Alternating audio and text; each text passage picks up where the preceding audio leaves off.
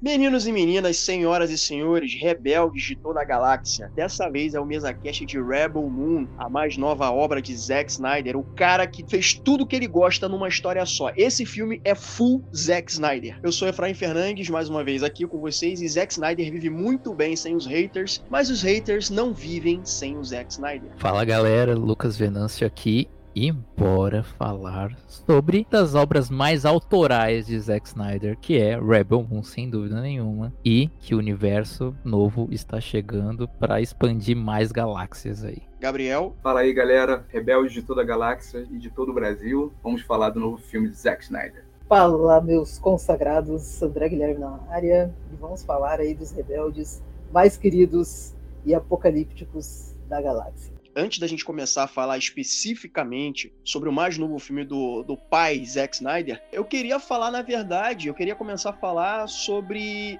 a experiência, como é que foi o portal Zack Snyder Brasil, Snyder Cut BR, tá participando da CCXP. E também já quero deixar aqui, né, um agradecimento, porque graças ao portal de vocês, né, o Gabriel e eu, a gente pôde estar lá na CCXP. O Gabriel me aturou, enchendo o saco dele lá toda hora, indo pra cima, pra baixo. E a gente teve uma experiência bem bacana vendo o pai de perto. Bom, a nossa jornada com a CCXP, ela começou antes da gente saber que estava na jornada CCXP, que foi a nossa entrevista com o Zack Snyder. Nessa entrevista ele lançou, ele estava comentando sobre o Tudum, né? A gente estava conversando assim, sobre os presentes do Tudum e tal. E aí ele falou, eu não vejo a hora de estar aí, né? Que eu ir de novo pro Brasil, porque eu nunca fui numa Comic Con do Brasil e tal. E aí eu falei, opa, pera, isso é exclusivo. E aí a gente, o cara falou, vamos lançar isso aí, né? Vai estar na CCXP. E aí rolou um burburinho, porque a gente não sabia, né?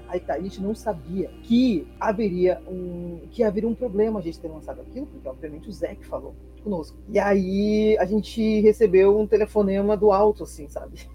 Perguntando como é que a gente sabia, porque obviamente eu super entendo que nós somos um site de fãs e as pessoas podem entender que, sei lá, alguém de dentro da Omelette Company possa ter vazado a informação, né? As pessoas não deduzem que tu possa ter uma fonte direta, assim. Então achei que poderia ser um vazamento e tal, e isso pode prejudicar, sim, o anúncio. E aí, expliquei, né, nós tivemos uma conversa com o Zack via Zoom, né, ele que falou, foi do próprio Zack e tudo mais, mas eu me coloquei super solícito. Então, galera, eu retiro, né, se for o caso, não quero atrapalhar e tal. Esse contato foi um contato muito, muito bacana, porque a gente teve exatamente com o estúdio responsável dele do Brasil, né, que é a Netflix.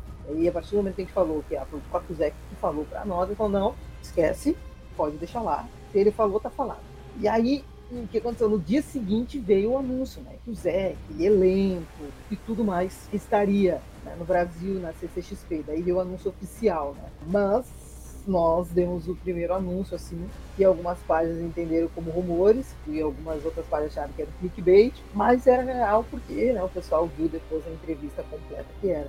E a partir daí nasceu a conexão com a CCXP, sabe? E aí foi inevitável, depois do lance do Tudum, de todo aquela ligação que tivemos com o Zack no Tudum, na Netflix, no meio do ano, foi inevitável não estarmos relacionados ao retorno do Zack no Brasil no mesmo ano. E aí veio uma chuva de coisa pra gente fazer, em conjunto, ações. E foi assim, então a gente já estava envolvido na CCXP antes de fato, estar envolvido oficialmente, né? Aí foi basicamente isso. Agora, Lucas, tu meteu um I love you Zack Snyder, que é o que todo mundo que é fã do cara gostaria de falar pra ele cara a cara, mano. Tipo assim, cara, a casa caiu quando tu meteu essa. E o Snyder, né, cara, um cara super sorridente com a galera. O elenco todo, na verdade, né, super sorridente. E ele sente, cara, esse amor que a galera tem por ele, né, os brasileiros. É porque brasileiro é muito caloroso, né, cara. Então, é uma coisa que eu percebo, é que essa foi uma das experiências mais positivas que o Zack Snyder teve no Brasil. E aí, quando tu meteu aquele I love you pra ele, mano, a galera ficou, caralho, é isso, é esse o sentimento do fã desse diretor, é esse o sentimento do fã desse cara. Não, com certeza, aquilo veio da alma e do fundo do coração, né, eu falei do fundo do coração mesmo e, cara, era a oportunidade de falar e foi nesse sentido que acabou saindo o I Love Zack Snyder. Eu meio que quebrei o protocolo, né, eu disse antes que eu ia quebrar, mas não falei o que ia ser, aí eu soltei um I Love Zack Snyder. pô, não, o Brasil é diferente, né? O brasileiro sempre é diferente com os artistas de fora, tanto em shows, e agora com as Comic Cons, a galera toda vindo de Hollywood pra cá, a energia do brasileiro é diferenciada, não tem jeito, e aí faz com que mais pessoas venham pra cá, né? Querem estar aqui com o calor do brasileiro, e não tem jeito. Nossa, foi uma experiência surreal tá participando disso, junto ali na maior Comic Con do mundo, em tese, que é em número de público, né, e hoje em dia, já que a San Diego não tá bem assim das pernas, a CCXP tomou conta no lugar dela, né, a San Diego Comic Con só tem o diferencial de estar perto, né, lá em San Diego, perto de Los Angeles e tal, da Califórnia, então pela questão logística, mas aqui pô, questão de stand, de experiências, pô, o stand de Rebel Moon foi fantástico, né, a Netflix focou inteiramente no Zack Snyder, foi a primeira vez que ela fez isso, focando em só uma produção, e cara, foi muito legal as experiências, né, as brincadeiras, né, que a gente fala, pra ganhar brinde, fazer atividades que isso não tem lá fora, isso só nós brasileiros temos, esse diferencial, que a gente tem a cultura de ganhar brinde, querer ter alguma coisa, e isso foi animal. O Gabriel, ele me chamou a atenção uma coisa, o momento do Ray Fisher, cara, isso foi muito legal de ver, sabe, isso realmente foi muito legal de ver, o carinho que a galera tem pelo Ray Fisher, por conta de todo aquele problema durante, né, a gravação da Liga, né, as refilmagens da Liga, daquele que a gente não pronuncia, né, e ele sentiu esse carinho que a galera tem, o pessoal começou a gritar ciborgue. O Gabriel me chamou a atenção uma coisa, ele falou, cara, olha a cara do Zack. Cara, essa parte foi muito incrível, ele entrou com aquela arma grandona, ele entrou com aquela energia dele, e foi muito bom ver isso. Eu lembro de olhar pro Zack, porque ele sentiu, o Ray, ele sentiu, mas quando eu olhei pro Zack, ele abaixou a cabeça e olhou pro Ray, assim, de canto, mas sem olhar pra plateia, na hora, eu, tá vendo? E foi, tipo, incrível. Foi incrível ver isso, cara. Esse carinho que o Brasil tem pra ele. Ele merece. O Ray Fisher merece muito também. Merece muito. Agora, até uma dúvida que eu deixo aqui, quem sabe o André ou o Lucas possa responder. Havia rumores de que a Netflix poderia ter os direitos pra contar, finalizar a história do Liga da Justiça de Zack Snyder na plataforma lá do Tudum, né? A Netflix faria lá na plataforma dela. Até onde isso é verdade, até onde isso é mentira, até onde isso é possível, até onde isso não é possível, né? Porque a gente precisa também ser realista, né? A gente sabe que a DC, ela nesse momento, ela tá se reestruturando, ela vai recontar tudo, é um novo universo, eles vão recontar histórias, reintroduzir personagens, então tá seguindo por um caminho diferente. E tudo bem, eu tô de boa com isso. Eu acho que o conforto da galera é saber que tem a trilogia do Snyder ali, que não se encerrou, mas pelo menos ela teve ali um, entre aspas, final digno, né? Porque o Snyder Cut, ele foi um movimento, o release do Snyder Cut, foi um movimento que eu não lembro de ter visto anteriormente na indústria, né? Acho que foi... Eu nunca vi algo assim de fã atingir um estúdio e o estúdio acatar esse pedido, mesmo esse estúdio sendo contra, e enfim, jogar contra o próprio produto e a gente conseguir algo incrível, algo inédito. E aí eu deixo aqui a pergunta pra vocês, até onde é verdade, até onde é mito essa história de que a gente pode ter uma resolução do Snyder Cut pela Netflix? Eu vou com base no que é notícia. No que é notícia, a gente passa que, segundo o chefão de filmes da Netflix, ele falou que, tipo, quanto mais do Zack Snyder na plataforma, seria melhor. E eles gostariam de obter a licença em algum momento, né?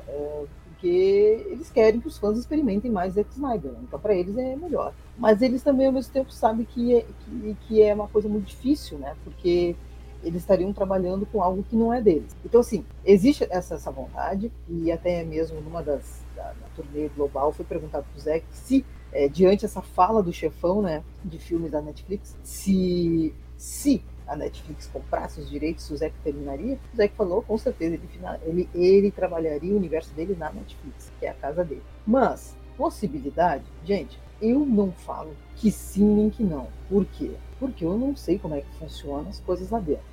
Com base no Snyder Cut da Liga da Justiça, eu sei que aconteceu por N motivos, né? Por uma pressão, obviamente, em massa nas redes sociais, e por uma questão de que o estúdio precisava de uma grande produção para um streaming que já estava vindo, que era HBO Max, e estava no meio de uma pandemia, que estava tudo parado. E diante de um filme que já estava ali, que tinha uma alta demanda, era inevitável não rolar isso, sabe? Então a gente sabe que teve vários outros poréns que encaminharam para isso, né? Mas eu não digo que é impossível. Tem muita gente que enche o pulmão para dizer, não, é impossível, que não sei o quê. Cara, assim, eu não estou lá dentro da indústria, eu não sei como funciona. Tem muitos boatos que a Warner não vai vender as pernas, que venderia para isso e qual. Então, o que a gente se apega? A gente se apega muito na questão que a gente não sabe o que de fato acontece ali, o que de fato tá rolando nos bastidores. Então, eu sinceramente fico pensando, vamos ver. Eu acho um pouco difícil porque é um IP original, é um IP que se criando um novo universo, e neste momento eu não sei se seria tão fácil, porque não precisaria de muito para ofuscar o novo universo que está nascendo, porque existe uma demanda nisso, mas eu também não acho que é impossível. Então dentro da notícia é isso, a notícia é que o chefão da Netflix de filmes, ele tem um interesse sim.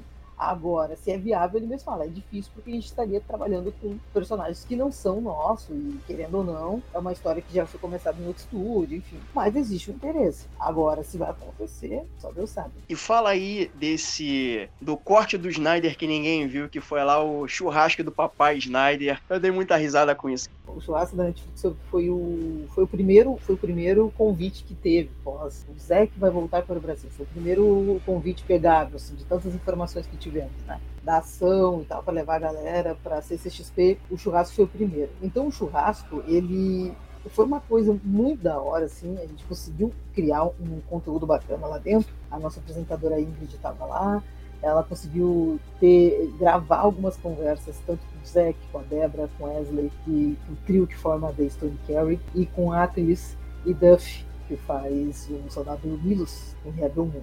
Então foi um bate-papo descontraído, além de outros bate-papos que ela não gravou, que foi com o Stars, com Charlie, com Ray Fisher, né, com de Gimel. Então rolou uma troca muito bacana, foi um momento ali que o Zack estava solto, estava feliz ali, sabe?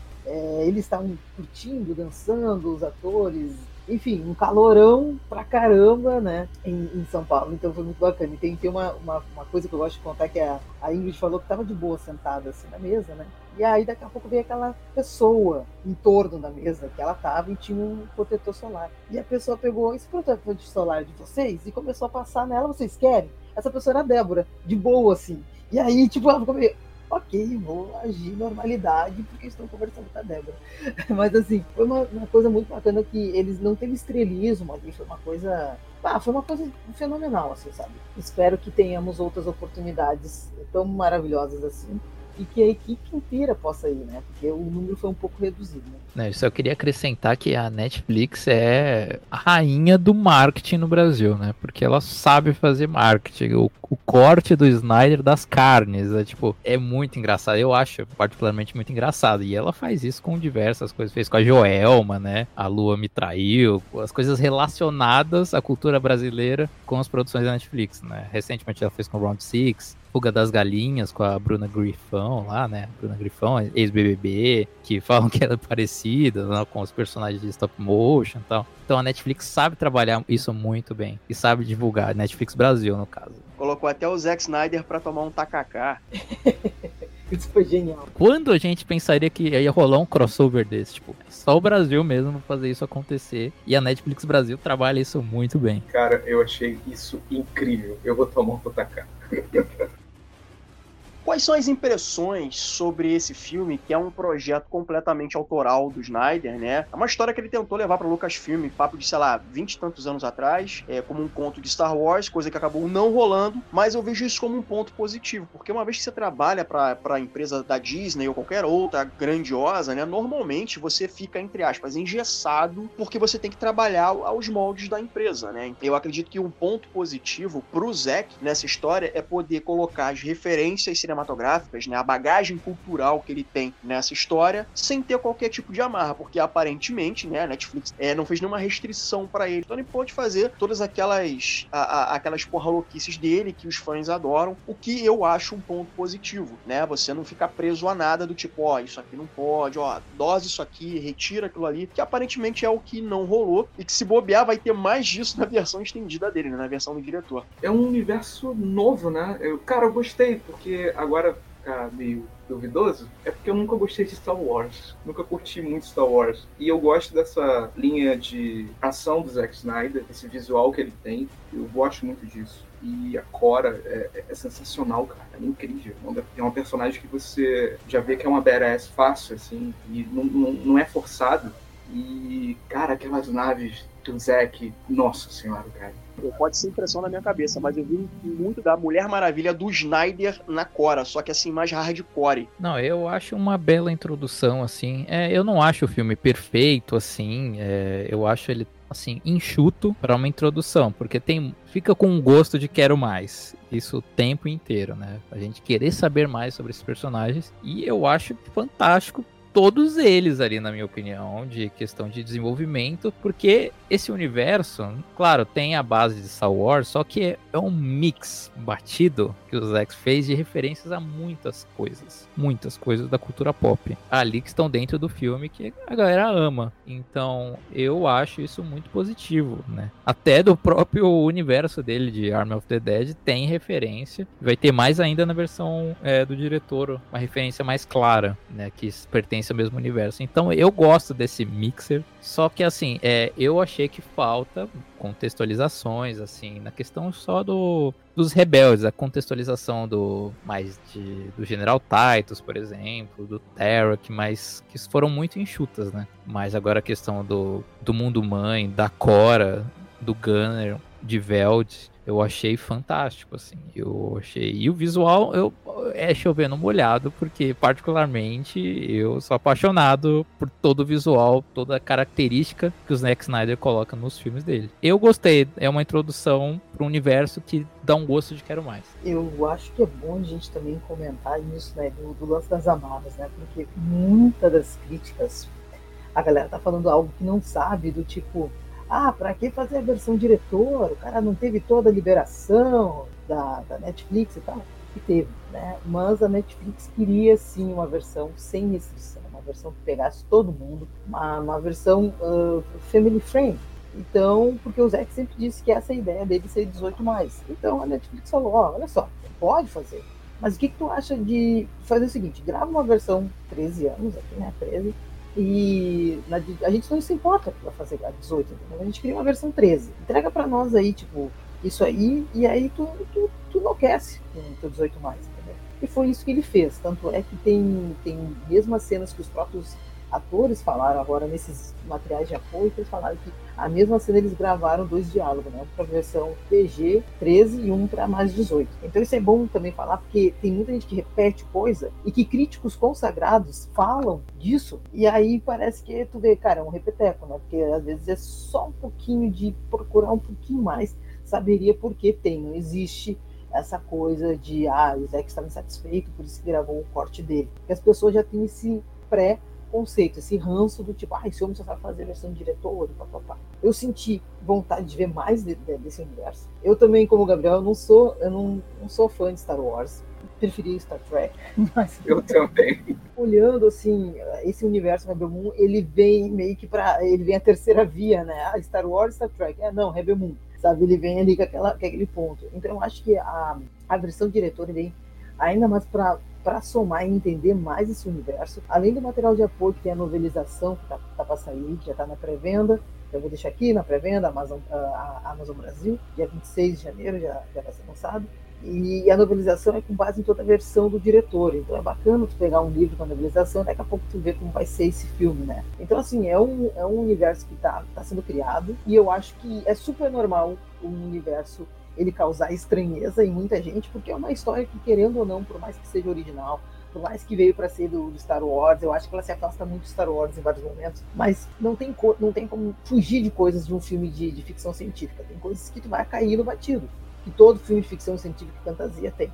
Então, assim, não tem como se afastar muito, mas eu acho que, apesar de ser uma nova franquia, ela está sendo feita de uma maneira que é super compreensível causar essa estranheza e talvez uma não aceitação, tanto da crítica especializada, como até mesmo dos fãs. É super compreensível. Né? A gente, só fazer um comparativo de grandes franquias que inicialmente fraquejaram das pernas até ficarem sólidas numa grande expansão e tudo mais. Então, qualquer Google que tu der aí, tu vai ver que as grandes franquias, difícil a franquia que já começou lá em cima, é uma franquia que está construindo. E ainda mais de um diretor como o Zack, né? Um diretor não, de um criador como o Zack, que qualquer coisa que ele fale sempre vai ser questionado. Né? A Netflix, enquanto estúdio, é um estúdio bem diferente da última casa que o Zack esteve fazendo um trabalho, e com certeza essa programação, tanta coisa que vai lançar desse universo, vai mostrar que, tipo, o tempo vai mostrar que, tipo, pô, a gente não precisava ter pego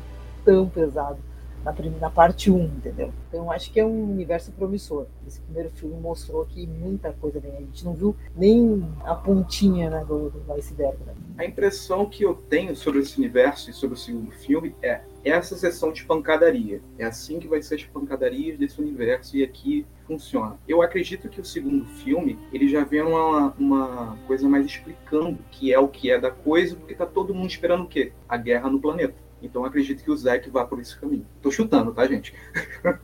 Eu concordo com você. Eu acho que vai ser isso mesmo, aliás. Eu gosto muito do design de produção do Snyder. Eu gosto muito da trilha sonora. O Junkie Axel já tá de novo trabalhando com ele na colaboração. Eu gosto das roupas, eu gosto do visual. Até mesmo o efeito... a gente sabe que tudo é muito construído com tela de fundo verde, né? Que é uma coisa que ele se especializou. A gente é uma coisa que é perceptível, mas é muito bem feito. Claro, não tá no mesmo nível de Avatar, por exemplo, mas é um negócio que dá pra gente consumir. O que eu senti falta nesse primeiro filme, que eu não sei se a gente vai ter um embasamento melhor na versão estendida, ou talvez nas outras mídias, né, em que vai haver essa expansão de universo, eu senti que poderia ter uma melhor construção de mundos. Quando o General Titus vai ser recrutado, rola uma referência a Gladiador, que o Dimon Rousseau, eu não sei se é Dimon ou Jaimon, ele tá no filme Gladiador, que é um dos meus filmes favoritos, e ele tá num planeta e numa área que é uma área de gladiadores, então ali rola uma homenagem bacana e tal. E é uma cena até bonita, né, porque assim,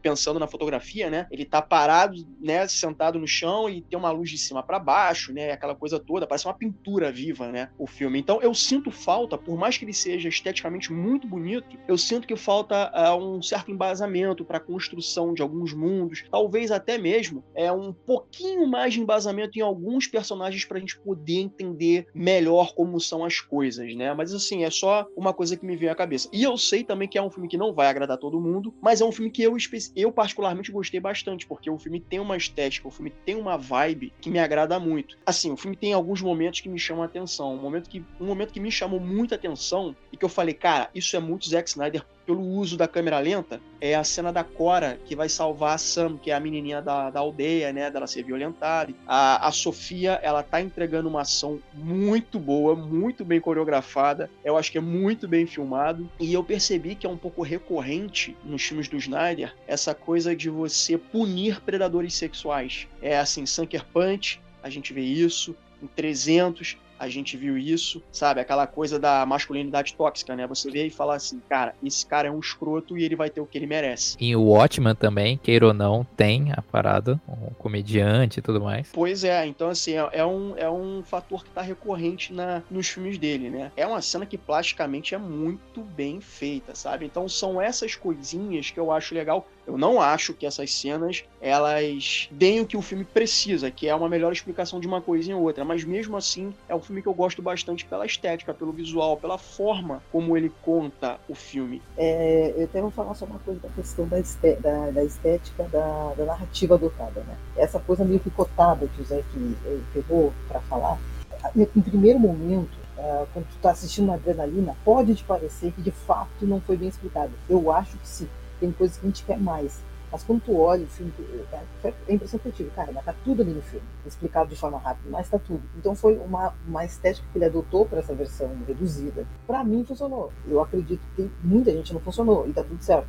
Mas é uma estética narrativa que eu achei que ele explicou. A gente até fez essa pergunta na nossa entrevista pra ele, por que ele costuma usar tanto essa coisa dos predadores sexuais e sempre dá uma punição pra eles, né? E a gente pegou um Zack desprevenido, porque ele ficou assim, nossa, eu faço isso? Aí ele ficou assim, olha, talvez eu vá levar. Eu nunca levei esse assunto pra minha terapeuta, mas talvez eu vá levar pra saber por que eu faço isso. E aí ele explica, né, que a matéria, por que ele faz tanto isso? Se basicamente buscando, tentando entender do tipo, nossa, eu faço isso, e ele tentando explicar por que ele faz isso. Mas eu acho que é muito aquela questão de quando o ser humano é levado num lado mais animal, grotesco, ele pensa assim, não, a gente tem que punir essa coisa mais carnal que existe ali, tem que haver uma punição. Mas eu acho que em Rebel Moon a coisa mais Snyder possível que tem são os slow motion. E ele usou, e eu digo, porque muita gente falou assim, pô, mas o slow motion tá muito... Tem uma hora que até dá uma pausa. Vou te falar. Eu acho que ele fez isso proposital, entendeu? Parece que pausa a cena assim, né? Então, assim, não tem como mais Zack Snyder slow motion, e eu acho muito bacana isso. Levando em conta que o cara é um artista, ele faz telas, ele pinta. Então, nada mais justo que no meio dos filmes dele ele querer ver umas telas, umas pinturas, porque nem o Efra falou ali, que tem cenas que são basicamente pinturas, ele querer naquele momento ver uma coisa meio em movimento. Que é isso que consagrou ele em 300, né? Então, o pessoal falou, pô, parece que eu tô vendo quadrinhos em movimento. Então, eu acho que isso aí não tem coisa mais Snyder que foram as cenas de slow motion. Pra mim, podia até mais, pra mim, é real. Assim. Tem duas cenas no filme que é ele. É naquela parte do celeiro, a Cora pega a adaga, coloca na garganta do cara e desce no peito. Aí depois ela empurra o cara. É nesse momento que o cara cai com a cabeça assim pro lado, que dá esse slow motion de quase parando. Tipo, sinta o que eu fiz, tá ligado? Foi uma punição, tipo, meio que Mortal Kombat ali. Aí eu falei, cara, isso é muito Zack. A outra cena é quando ela tá contando a história dela, que é quando o ex-namorado dela morre, e ela vai caminhando pra frente, dando tiro, aí entra o slow motion. Mas se você não focar nela e focar na paisagem de trás, vira uma pintura, como você falou, André, e você vê os outros soldados, que é do grupo dela, morrendo também. Cara, essas duas cenas, pra mim, são Zack Snyder. Total, é muito Zack Snyder essa cena, muito, até demais. Eu gosto muito da cena, falando de slow motion, do Tarak fazendo o voo de Ícaro lá pra pegar o Benu, né, que ali ele para, literalmente, e a gente vê, né, um pouco de claro escuro ali, sombra, com a sombra dele perante o sol, e ali ele para, sim, um momento, e ali é uma pintura, basicamente. Eu lembrei ele que a faz isso, Lenda dos Guardiões, exatamente, lembra muito Lenda dos Guardiões. E ele faz literalmente isso como se fosse um quadrinho, porque o quadrinho tem, logicamente, a imagem estática, e principalmente que ele baseia muito em Alex Ross, por exemplo, de pinturas realistas, e está na página de um quadrinho, você olha, parece que é uma imagem grandiosa, né? Se torna grandiosa, e você vê mais detalhadamente o que está acontecendo na cena, por isso o uso do slow motion. Mas é a personalidade dele, entendeu? É igual você falar pro Michael Bay parar de fazer explosão, é a mesma coisa. Tá fazendo muita explosão. É a personalidade, é o dedo dele, né? É a personalidade dele. Você vai mandar o cara parar de fazer isso, ainda mais que ele tá tendo liberdade. Pra mim, ele tem que fazer o que ele quiser. Se ele tá tendo liberdade, faz. Não tem medo. Tem que ter personalidade de fazer. Agora, meus amigos, vamos falar de um dos melhores, o outro grande polo desse filme. Um polo é a Cora, o outro polo, Atticus Noble. Cara, eu achei maravilhoso esse personagem. Eu consegui odiar o ator, né? É engraçado que ele mesmo disse também que ele mesmo sentiu desconforto em ver ele na tela. Me fale um pouquinho aí dessa performance desse ator nesse filme, que eu consegui realmente odiar esse cara. Cara, pra mim, é o melhor vilão do Zack Snyder. Falando assim, o melhor vilão porque, velho, assim, ó, na primeira cena, quando ele chega na aldeia, até o massacre dele, né? A agressão dele, cara, tu sente uma tensão daquele cara que tu tá vendo assim, velho, vai dar merda, mas vai dar uma merda muito grande, tu não sabe, mas tu tá sentindo que tá rolando uma tensão, sabe? Então, assim, aquele ar de amigável, do abraço de desconforto no pai da aldeia ali, aquela olhadinha do tipo, nossa, que terra, mas assim, aquele olhar de uma soberba, ele pensando, então tu quis me enganar, sabe? Então, tu sabe que aquilo ali vai dar uma merda tão grande. E aí tu vê assim, cara, esse ator aí, ele é bom. Ele é bom, porque ele sabe te causar um desconforto, uma raiva. Aliás, todo mundo do Império ali, né? E a gente consegue ter um asco ali dessa galera. Então, nossa, pra mim, assim, de todos os vilões, assim... E olha que eu amo o Zod, mas assim, analisando um vilão dos filmes originais do Zack, né? O Noble é realmente um dos melhores, assim, de construção. E eu sei que vai ter muito mais dele na versão diretora. Então, é um personagem que a gente vai amar odiar. Eu acho que a gente já ama odiá-lo, né? Eu gosto muito do Ed Crane como ator, assim. Eu gosto dos papéis dele. Até como o vilão do Deadpool 1, o Francis. Eu gosto muito dele. E eu achei ele no papel, isso que vocês falaram. Eu odiei ele. E eu acho que isso é uma coisa positiva. Odiei ele em todas as cenas e eu quero ver mais. Você fica com gosto a todo momento. Eu quero saber mais sobre esse cara, eu quero saber mais. O porquê que ele tá ali, né, meio que se drogando com aquela criatura com tentáculos ali. Tipo, é bizonho, né? Tem referências a Star Wars, a isso. Até vou fazer o merchan, tá no nosso site referências, esse tipo de coisas. Muitas referências com o Noble. Então, o Noble, cara, eu achei, faço minhas palavras do André, eu acho que talvez seja o melhor vilão, assim, que o Zack desenvolveu de filmes em termos originais do Zack. É o melhor vilão, só que ainda ele é um capanga, né? Ele é um lobo da estepe. Tem o Balisarius, né? Que é o pai da Cora, não biologicamente, né? Eu quero ver se ele vai ser um baita de um vilão assim. Se vai ser um impactante ou vai ter um acima. Não sei, quem sabe no futuro. Mas, primeiramente, falando da parte 1, tem corte do diretor, porque a galera fica falando, vocês vão ficar falando do corte do diretor, tal, tal. Não, da parte 1, eu gostei do desenvolvimento dele. Pra mim, ele e a Cora são as partes essenciais do filme, fazem o filme girar, são as melhores coisas. Quando ele aparece, a primeira coisa que veio na minha cabeça foi o Francis, porque a intro do Deadpool é um vilão britânico. Cara, e na hora eu... E sim, cara, ele consegue te deixar incomodado em tudo. Aquela cena ali, logo quando ele aparece, ele dá a primeira execução. Cara, aquilo lá na Comic Con, tu viu o suor do cara saindo, surreal. E eu adoro a atuação dele, cara. Essa coisa meio debochada de olhar, é incrível. O artifício da bengala dele... Não, o Zack coloca uns elementos ali que é só, tipo, talvez nem explique, mas... É legal tá ali, porque ele coloca muita coisinha aí só com material referencial. Eu gosto do Zack por causa disso. Porque ele expande o universo, ainda mais que vai ter game, um monte de coisas, quadrinhos. Eu gosto dessa expansão, né? Que o Zack te força a fazer uma questão de multimídia, né? E eu gosto de você querer explorar mais o universo. Tem gente que não gosta, porque tem gente, um monte de gente fala, eu não vou ver a versão do diretor. Um monte de gente falou, eu não vou ver a versão do diretor. Pra mim, essa versão, aí, se é bom ou não, cada um vai com a sua, mas tá tudo certo. Mas se ele tá fazendo também pro fã, eu acho isso positivo. Duas cenas que me chamaram a atenção desse vilão.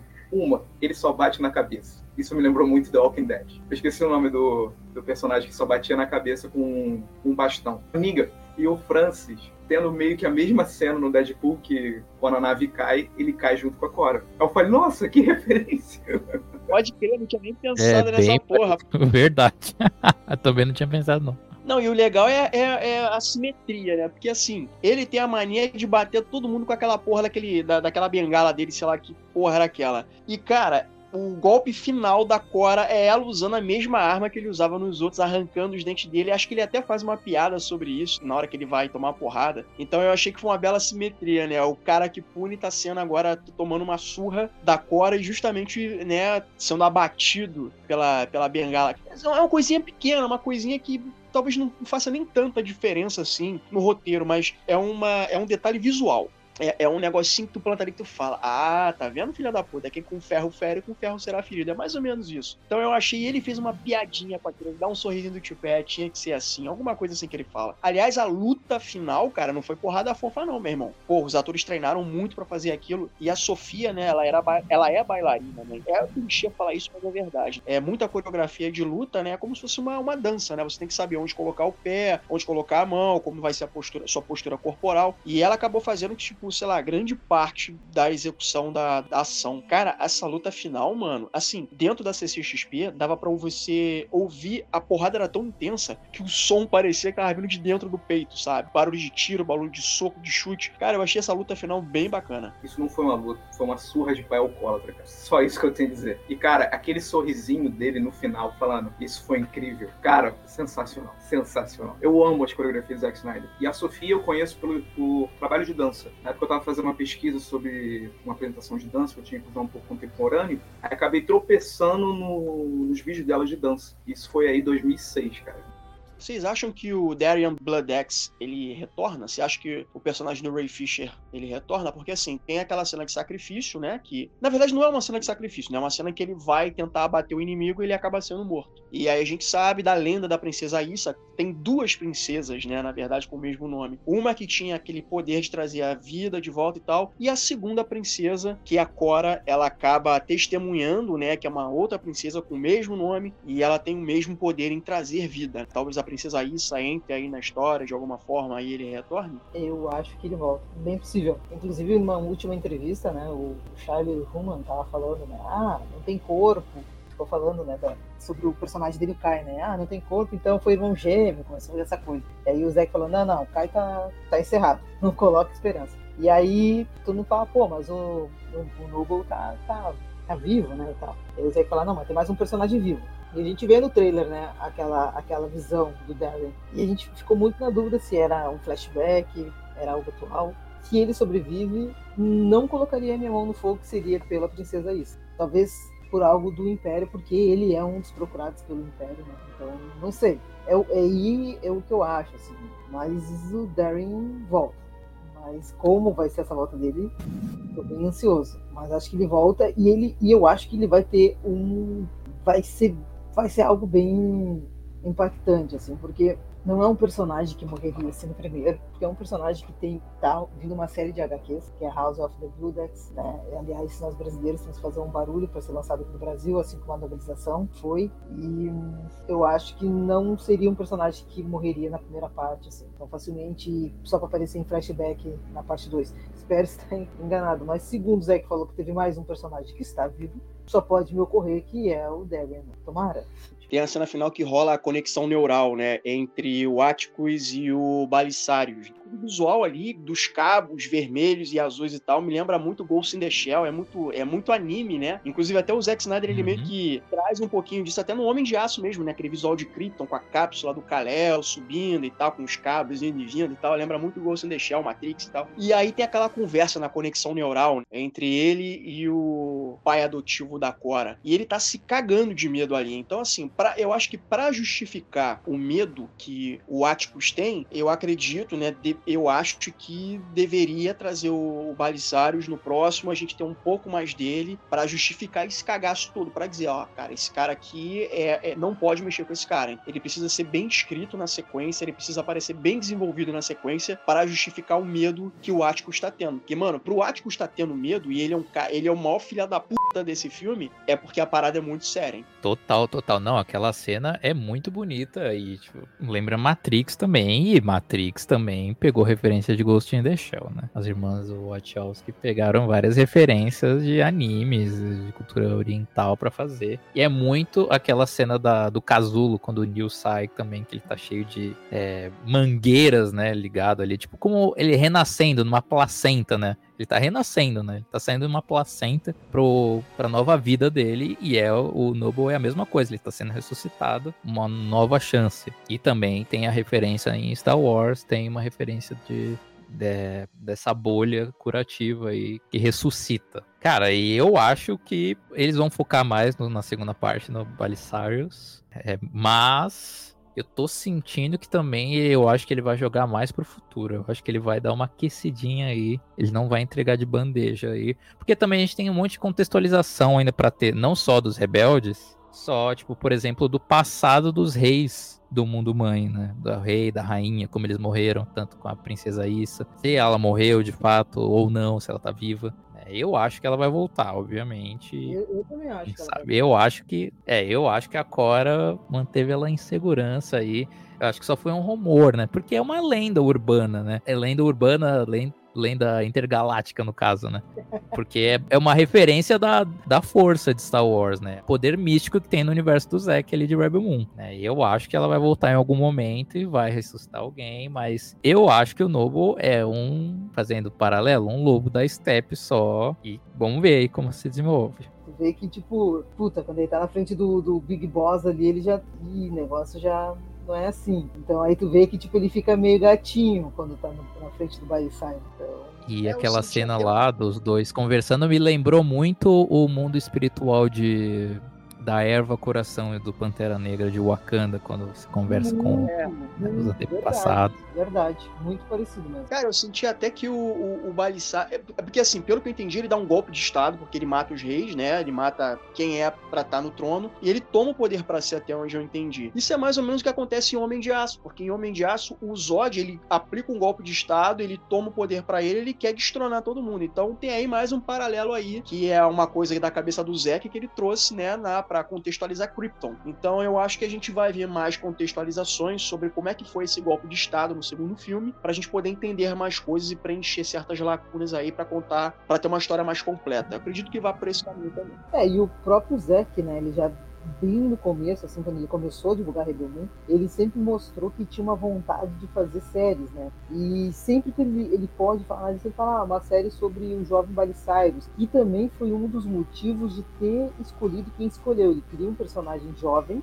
que ele pudesse caracterizar como mais velho, mas que ele pudesse usar o mesmo personagem quando contasse a história dele mais novo, sem precisar trocar o personagem. Então, já foi pensando nisso. E ele sempre fala, né, que ele gostaria de ter, numa série hipotética, ele gostaria muito de contar essa história do Balisarius. Então, vai saber, né, tudo depende, né, se vai sair ou não. Tem tanto material pra sair. Vamos ver, eu gostaria, quanto mais, sempre melhor, né. Tomara que venha alguma coisa.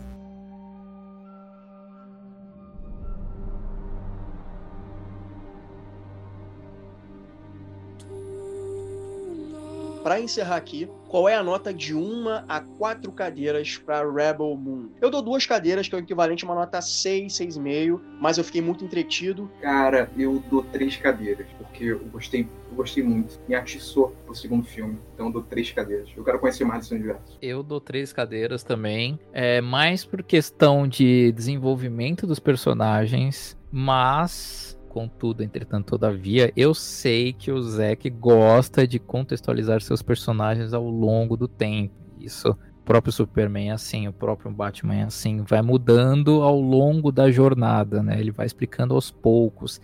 E a versão do diretor, eu acho que vai ter um pouco mais, eu acho, ainda não sabemos. Já com base em outras coisas dele, tipo, o Watchmen versão estendida, o BVS tem mais contextualização dos personagens. Isso que eu acho mais bacana, não é alguma cena descartável, é contextualização. Eu dou 3 cadeiras porque é a única coisa que faltou, que pecou assim no filme, na minha opinião, é mais desenvolvimento para ter mais um apelo com os rebeldes. Porque eu fiquei com gosto de eu quero mais, eu quero ver a versão do diretor logo, eu quero ver a parte 2, quero saber mais sobre esses personagens. Como um todo, eu gostei porque é uma introdução e eu gosto muito das obras do Zack e da ousadia que ele dá para as obras e com o aspecto inteiro que ele constrói os universos dele. Então para mim é 3 cadeiras. Para mim também é 3 cadeiras, porque eu tô segurando 4 cadeiras para a versão diretor, porque, bom, por todas as questões apontadas aqui,